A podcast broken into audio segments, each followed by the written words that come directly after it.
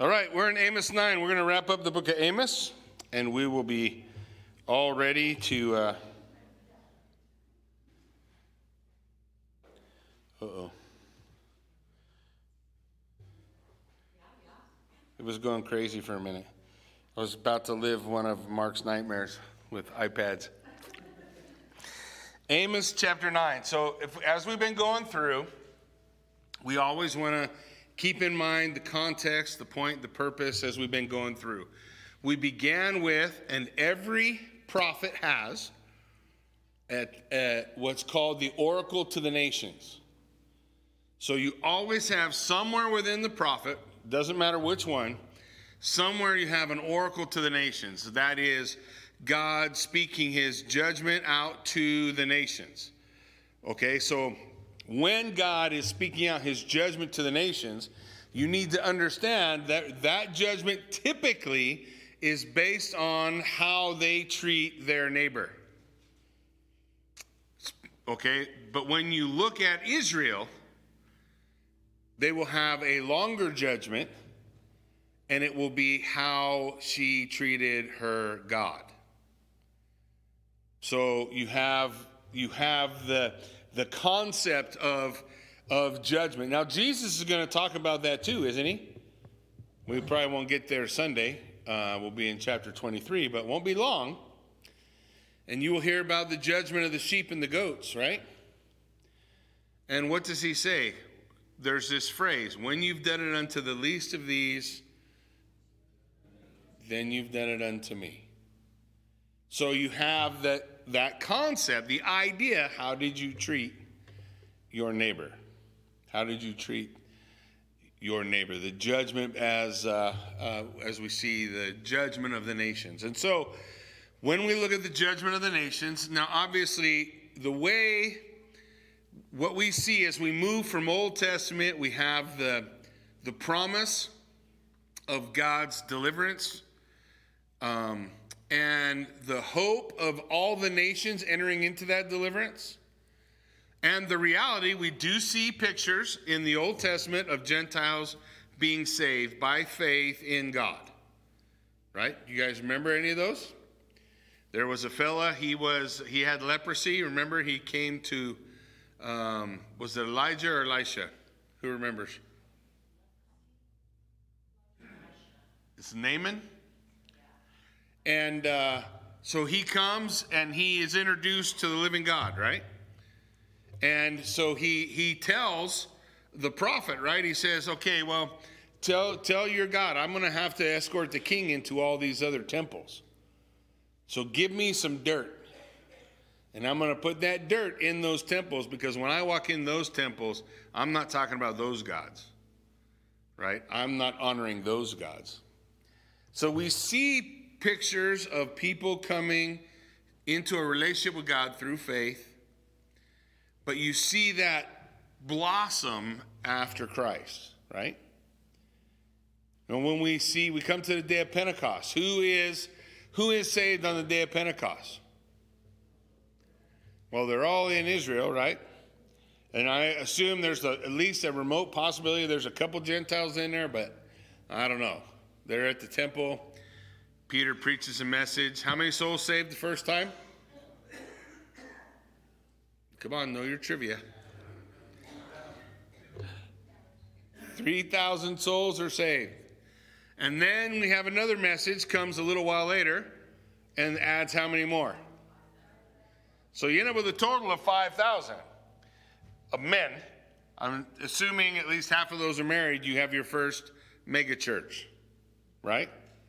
You guys ever gone to a church with more than 5,000 members?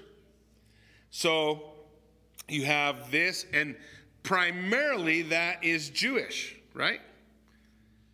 Now, by the time we get to Acts chapter 10, we're introduced to Cornelius.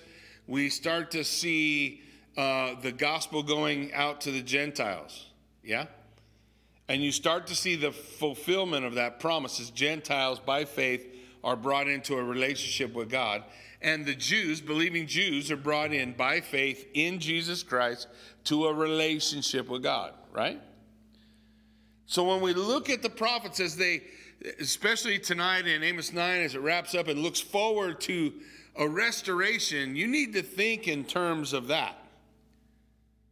You need to think in terms of are the promises being fulfilled in Christ and the amazing things that God has done and is doing uh, through the gospel, right? As the gospel does what nobody thought could be done. Tears down the middle wall of separation and it unites as paul said there is now neither jew nor gentile barbarian scythian slave or free. We are all one in christ. One glorious body of christ and so when we look at the text there's always a, a, a thicker uh, harsher judgment poured out on the nation of Israel because she had the oracles of God, right? The nation of Israel had a relationship with God and they knew more than the other nations did. And so, to whom much is given, much is required. And so, there is a, a greater condemnation that comes, but there's also always a promise of restoration and the remnant that will carry on so that there's not an end of Israel, there's not an end of the Jew, but there is always a believing remnant. There are always those who by faith are able to draw near to God. Now, in the northern kingdom, we're in Amos, we're dealing with the northern kingdom. There's two kingdoms, north and south. We oftentimes there, there people make mistakes and they say, the northern kingdom is 10 tribes and the southern kingdom is two, so we have 10 lost tribes. Well, that's not the case. The northern kingdom was, was 10 tribes, broke away from two tribes. But every Jew who wanted to worship God went south. So in the southern kingdom, there are a representation of 12 tribes. Everybody understand? You're just not in your hometown if you want to worship God. And in the northern kingdom, you have all the, the borders of the land of all the stuff in the north. And that, that kingdom is going to have all the representation of those who are in rebellion against God. So each have a representation of all the peoples, but one represents those who are uh, in rebellion against God. They're going to face a harsher judgment, and there's not a return for them. They just go into captivity. Hey, Howard, you want to mute the guitar? It's going to start humming. Ooh, or you just want to hear that? Ooh. Hey, there you go. So, so is the Lord coming?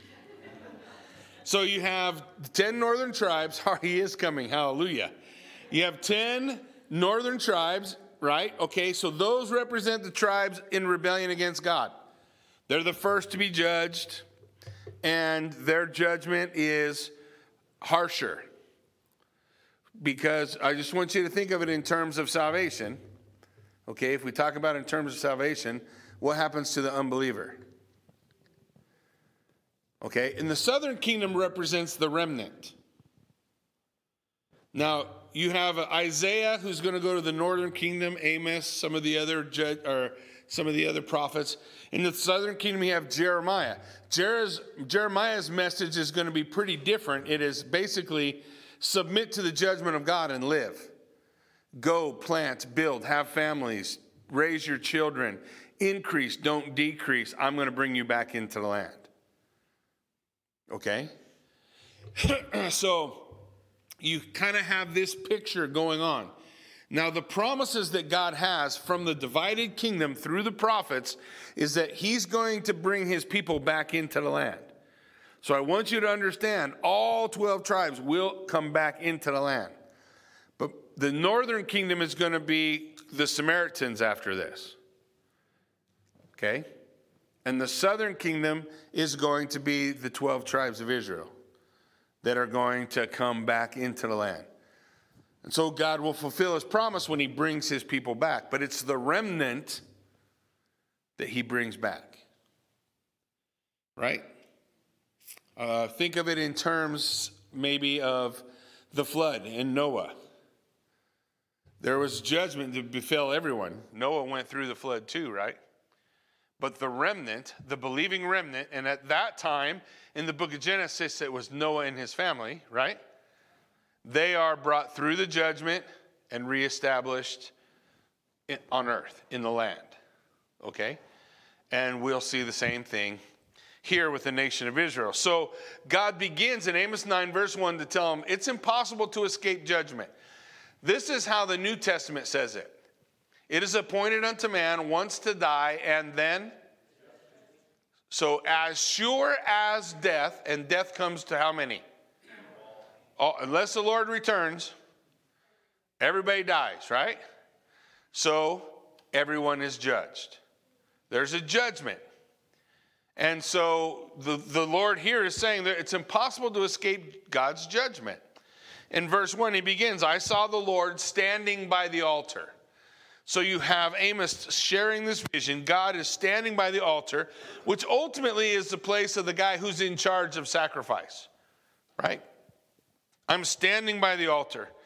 And he says, Strike the capitals until the thresholds shake shatter them on the heads of all the people. To those uh, who are left of them, I will kill with the sword.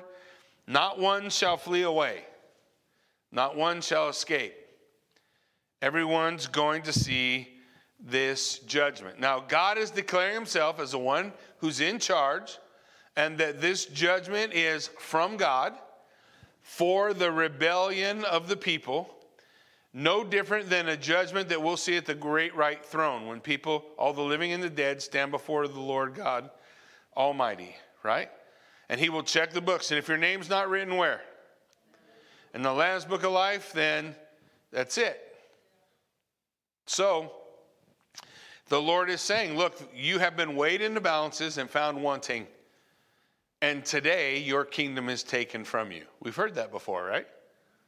Your kingdom is taken from you. I'm going to shake everything. And all this stuff, what they had in the northern kingdom, a lot of affluence, a lot of wealth. They had a lot of cool stuff. And the Lord is saying, I'm going to I'm going to strike the, the head, the top of the door, and I'm going to bring it all down. I'm going to bring it all down. It's all going to fall. In Isaiah 6 4, Isaiah, speaking to the northern kingdom, says, The foundations of the thresholds shook at the voice of him who called, and the house was filled with smoke. So you have Isaiah talking similarly. When God speaks, it shakes the foundations that we have. And in this case, it's shaking the foundations of those in rebellion against God the unbelieving part, if you will, of the nation of Israel. And he wants them to know look, there's no escape. Look to how he describes it. There is no escape. Verse 2 If they dig into Sheol, Sheol is a Hebrew word. The Greek word for Sheol is the word Hades.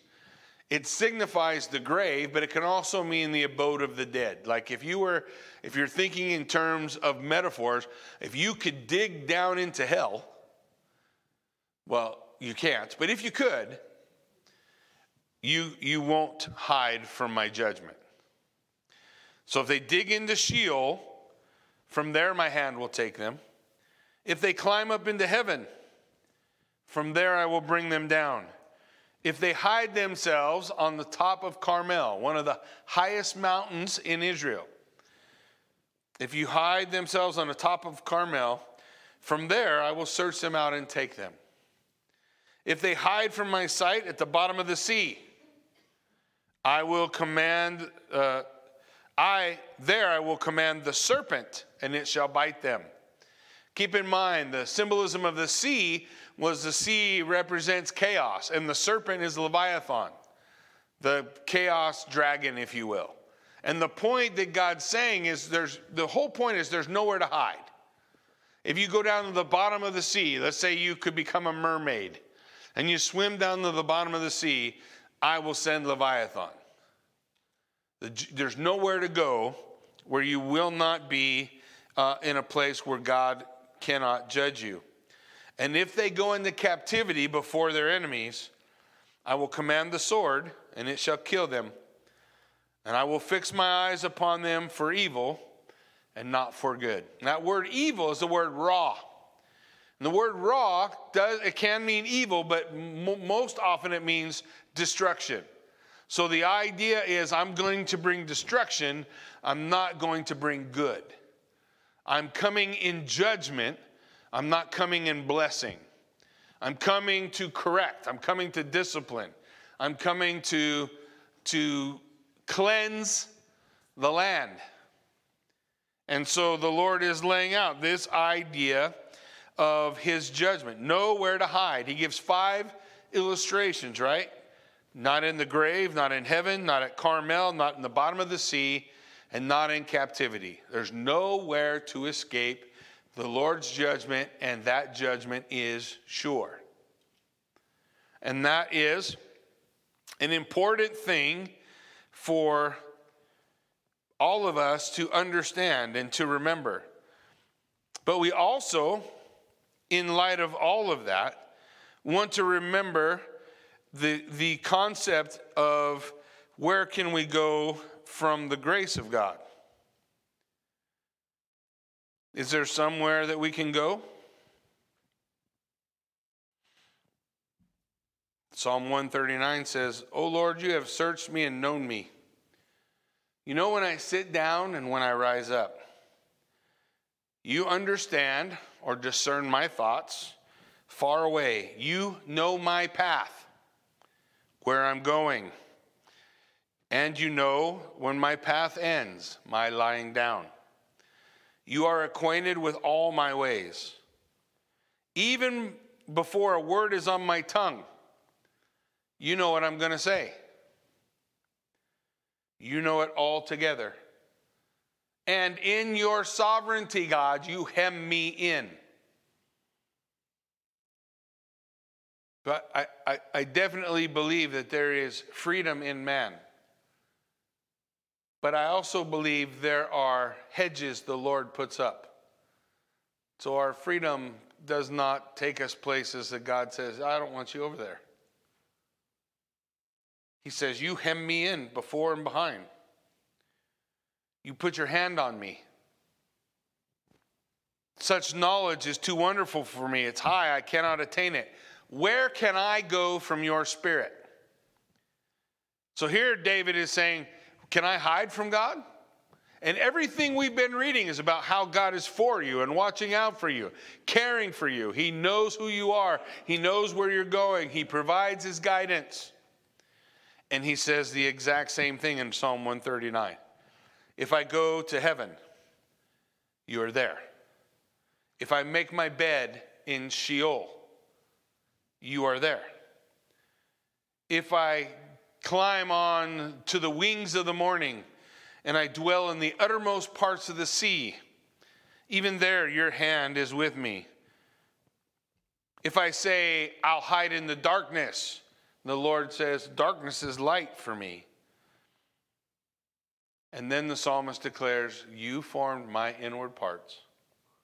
You were there when I was made in my mother's womb, for I am fearfully and wonderfully made.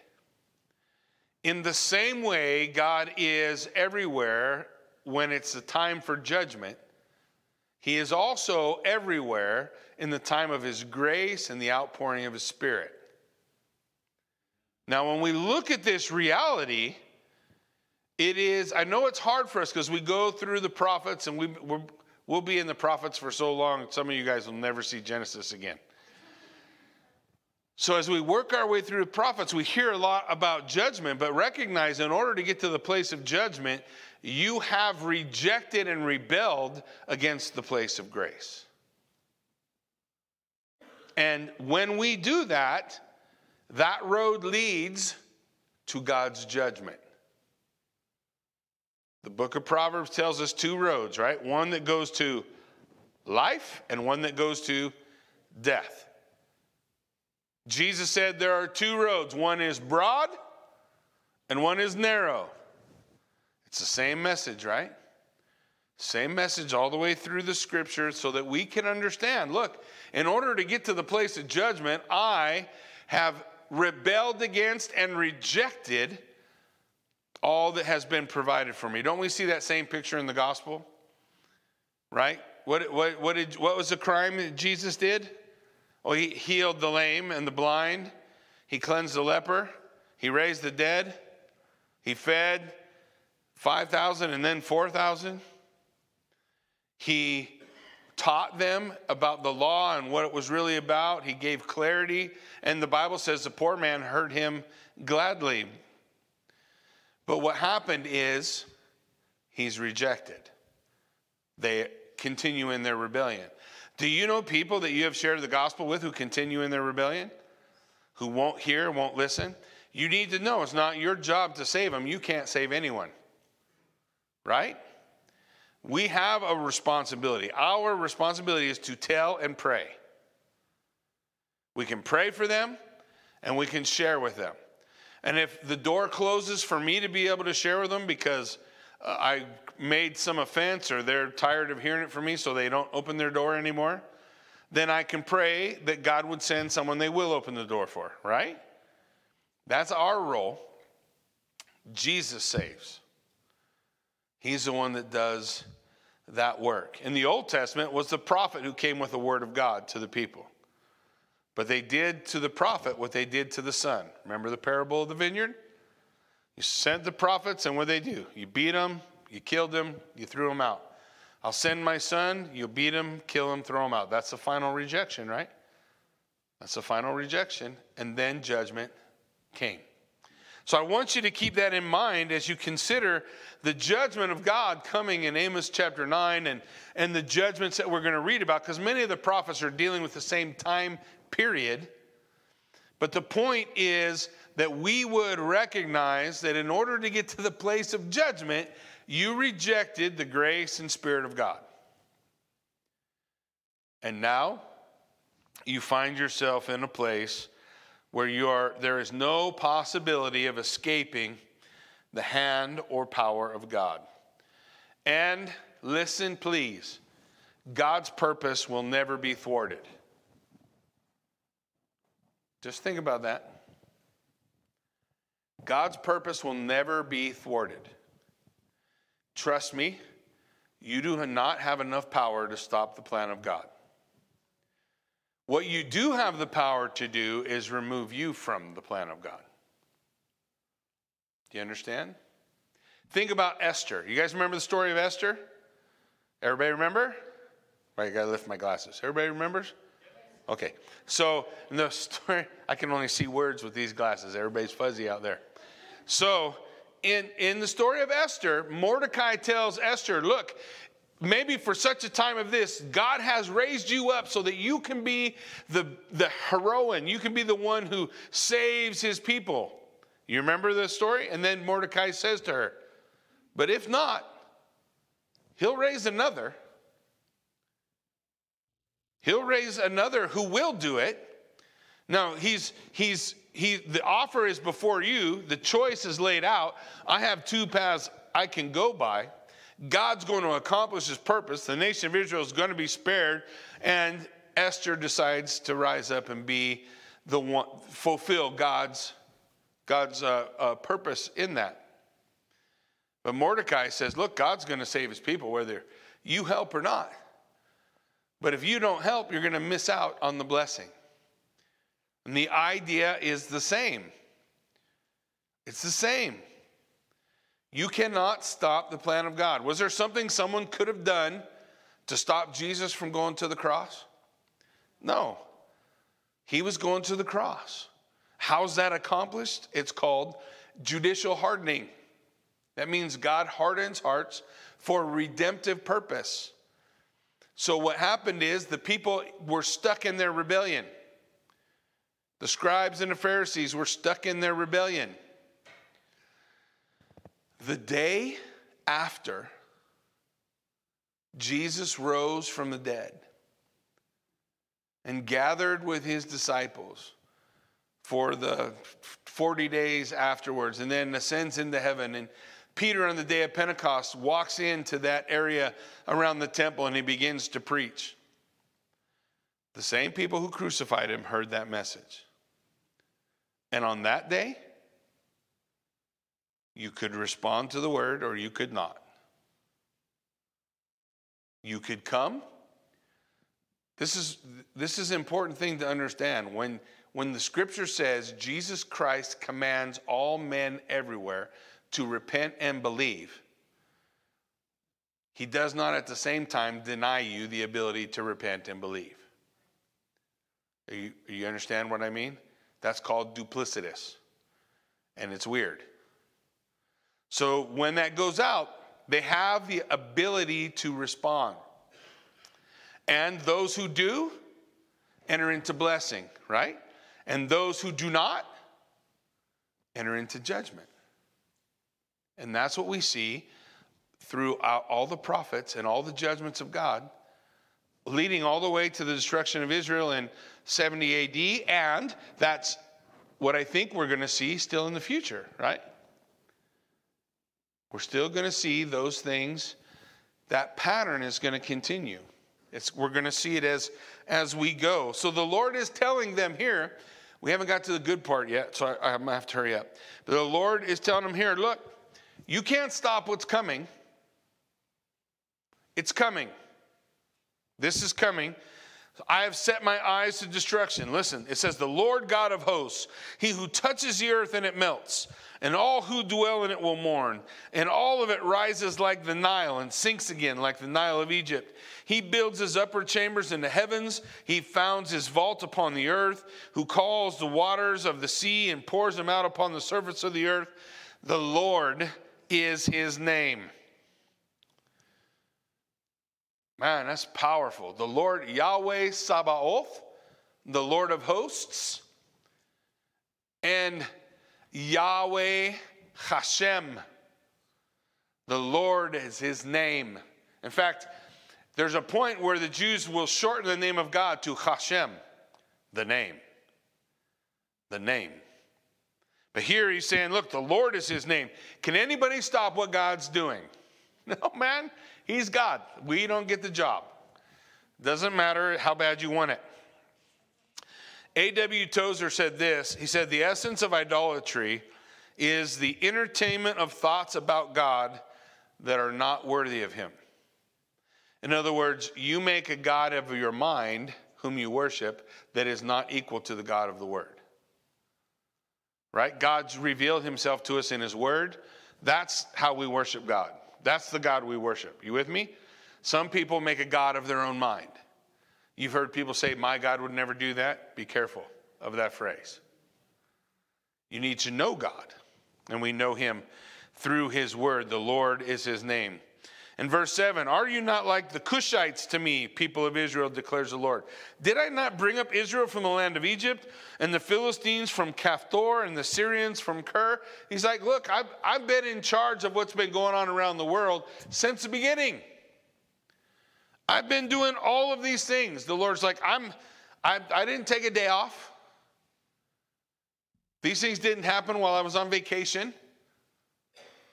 All of this stuff I have done the Lord's hand over all other nations. And in this verse, the Lord says to Israel, You have become like the Goyim to me. You have become like the other nations. The word Goyim is the word used for Gentile. The word Gentile just means the other nations. That's why it represents everyone else. Israel, Goyim. The, the, in the, in the in the Greek, it's ethnos, ethnos, but it just means nations, the other nations. And so he's saying, You've become like the other nations to me. Behold, the eyes of the Lord God are upon the sinful kingdom, and I will destroy it from the surface of the ground, except that I not utterly destroy the house of Jacob. Is he utterly destroying Israel? No. You're always going to hear no. He never utterly destroys Israel. What part of Israel survives every judgment? The remnant. So, if you to make that simple, the remnant is believing.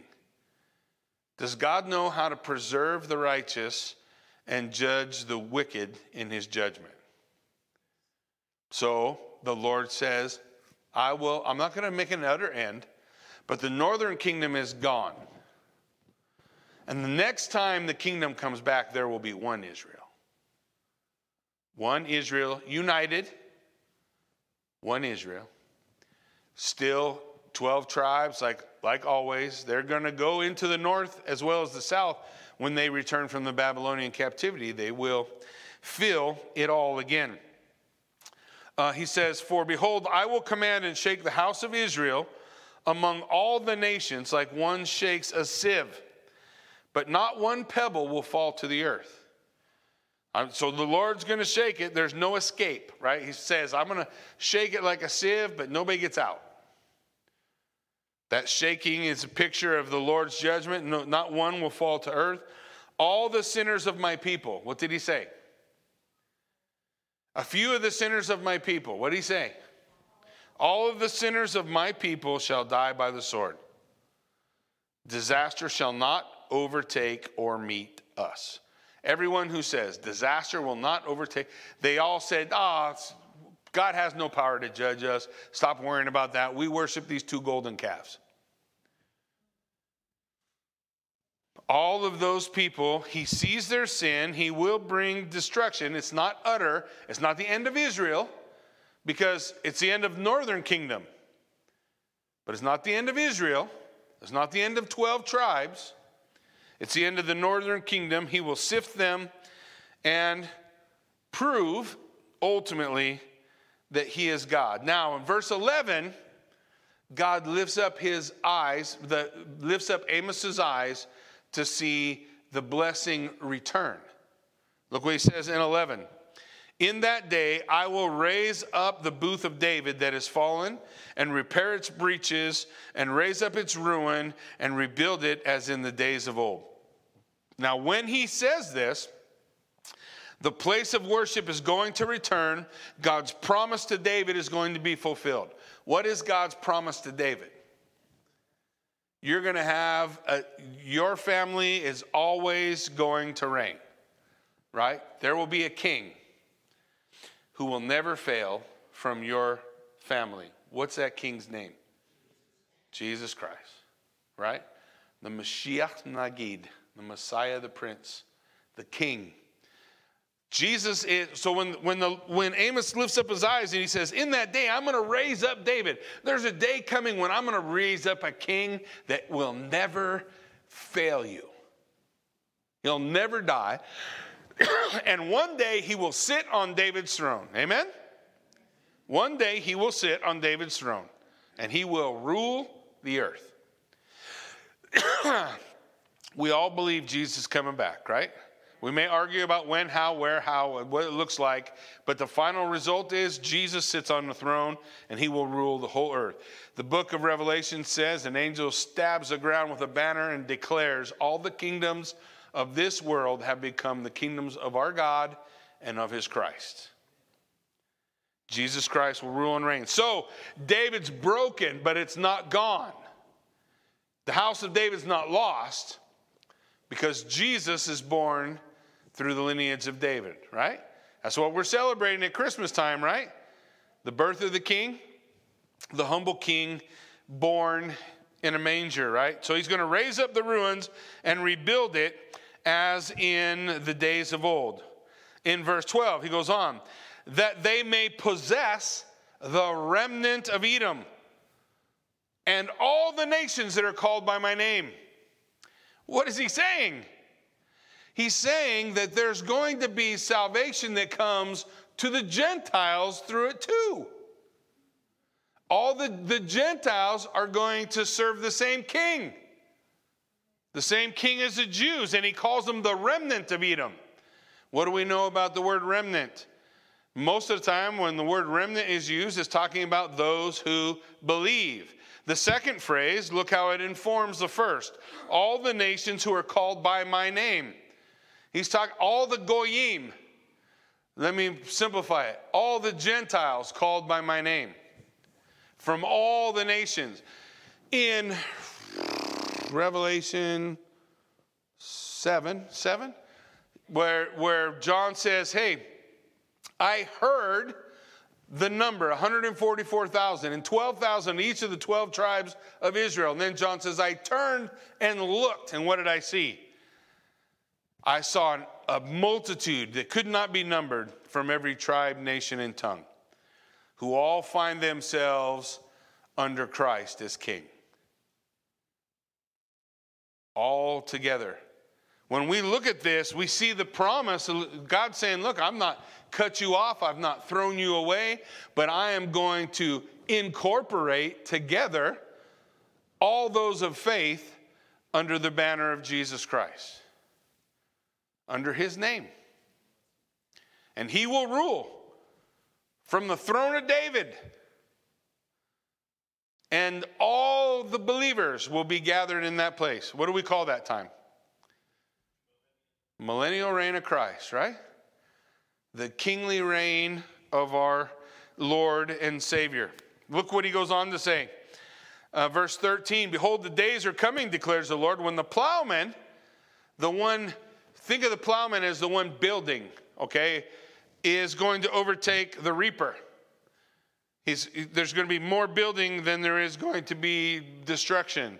There's going to be the treader of grapes is going to be overcome by the sower of seed. There's going to be an abundance.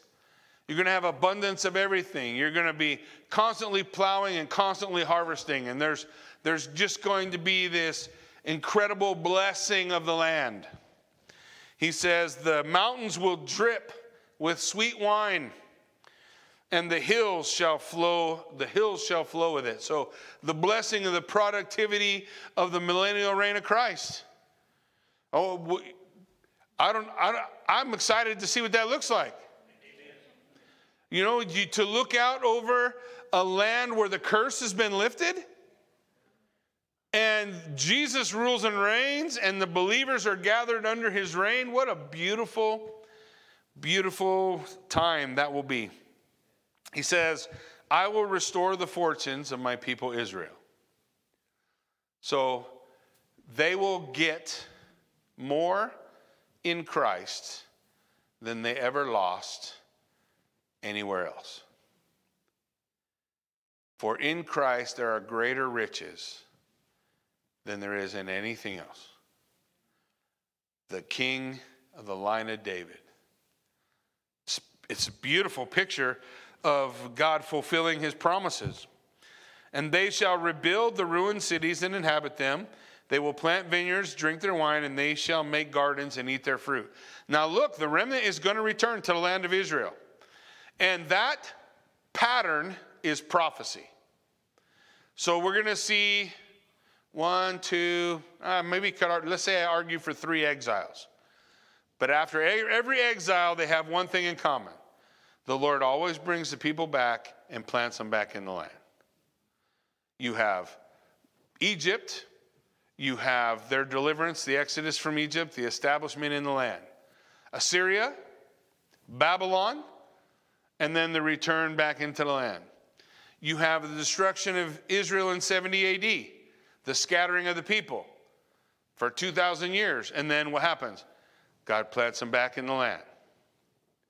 You see that pattern repeat itself, and that pattern is prophetic. That pattern, will God judge wickedness? Even if it's of his people Israel. Come on, if we, if we spend any time in the Old Testament, we know that, right? And if God judges them, will he judge us? Yeah, so we want to be sober, right? That's what Peter said. We want to be sober minded. We want to think about the things we do. We serve a king, amen? And if we serve the king, then we ought to do the things that king directs us to do, right? We want to fulfill our purpose and his plan before us. So the Lord goes on in verse 15 to say, I will plant them on their land, and they will never be uprooted out of the land again. Now, I don't know if that's occurred yet. In my, in my opinion, that occurs when Christ returns and he sets up a kingdom that will never end. And I, I struggle with Revelation 19 and 20, so trying to reconcile how that all works. But here's what I believe from Scripture. In the book of Daniel, when the rock not cut out with hands strikes the statue of the kingdoms of men, that rock becomes a mountain and fills the whole earth. And that mountain is the kingdom of God, which will last forever and ever. So, Revelation 21 and 22, I know there will be a moment when God creates a new heaven and a new earth, and the reign of that king will never end. It's eternal, and they will never be uprooted again. Home will be home. No bad guys are coming to get you. Home will be home. New heaven, new earth, uh, new Jerusalem, right? Floating between heaven and earth. It should be pretty amazing. And, and so that's where I look toward for the fulfillment. Now, maybe it's been fulfilled already. I don't know. In the future, I don't know. When I read Revelation, there's a possibility of some crazy stuff happening, right? So, so I'm not sure how that is all going to play out. And all the people who tell you they're absolutely sure should make you nervous.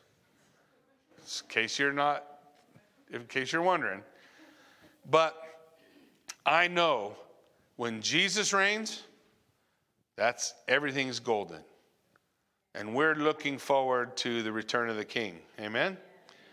We're looking forward to that promise. And the beautiful thing is, within the church, there's total agreement on that.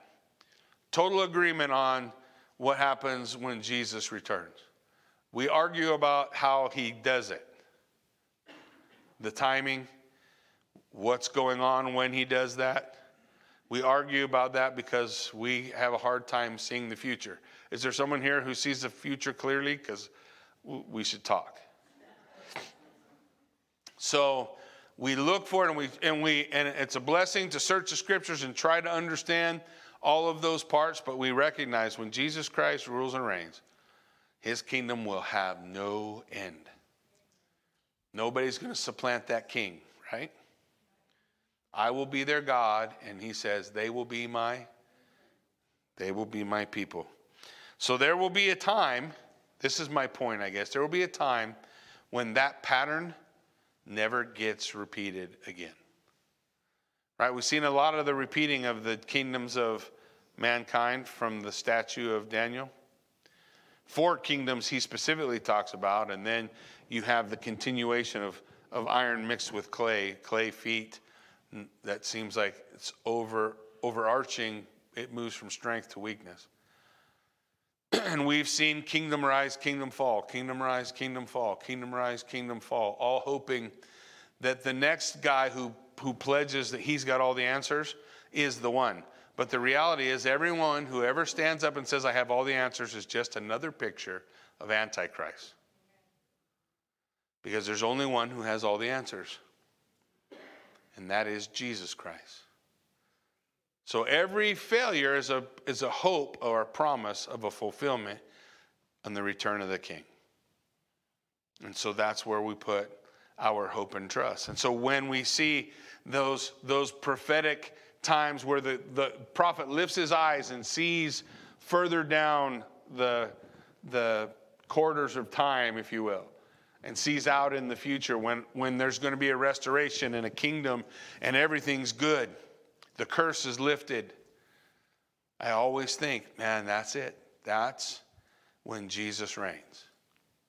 That's when Jesus reigns. Now, what do we do? Now, our responsibility is the same as Adam's. Adam was told, Here I planted a garden for you, Adam. Now you go out there and make every place like this garden. And so we go forth with the good news of the gospel, right? To bring the reign of Christ into people's hearts until the reign of Christ comes to the earth, right? We're the heralds, we're the advanced forces. We don't fight, we don't have to do any of that. We just have to share the good news of the gospel and watch God do his work until we see his face. Amen? Why don't you stand with me? Let's pray.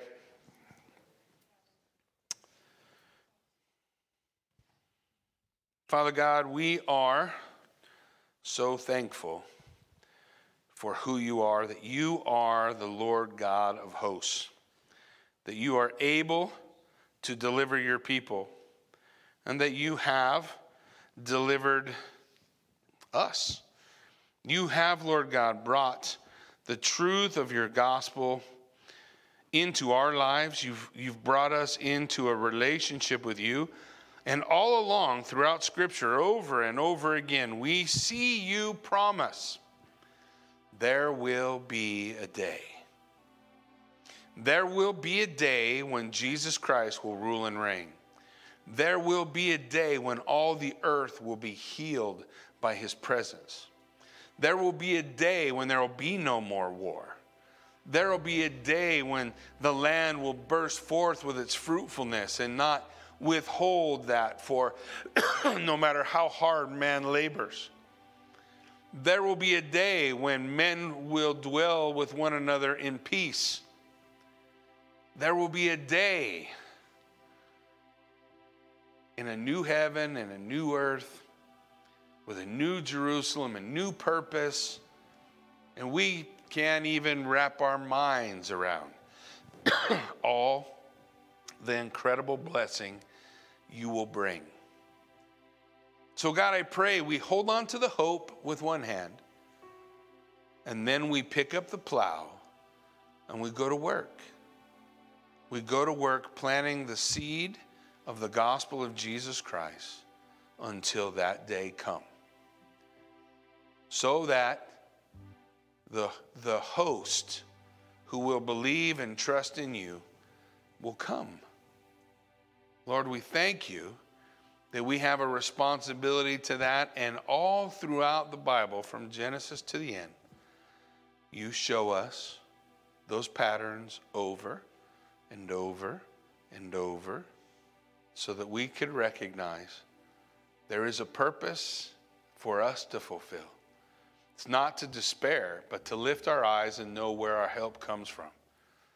For you, Lord God, are able to deliver me over the mountains, through the desert, in difficult times, in, in great times.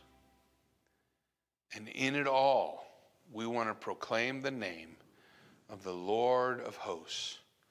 The Lord Yahweh is his name, the God who saves. Lord, we give you praise and thanks in this time.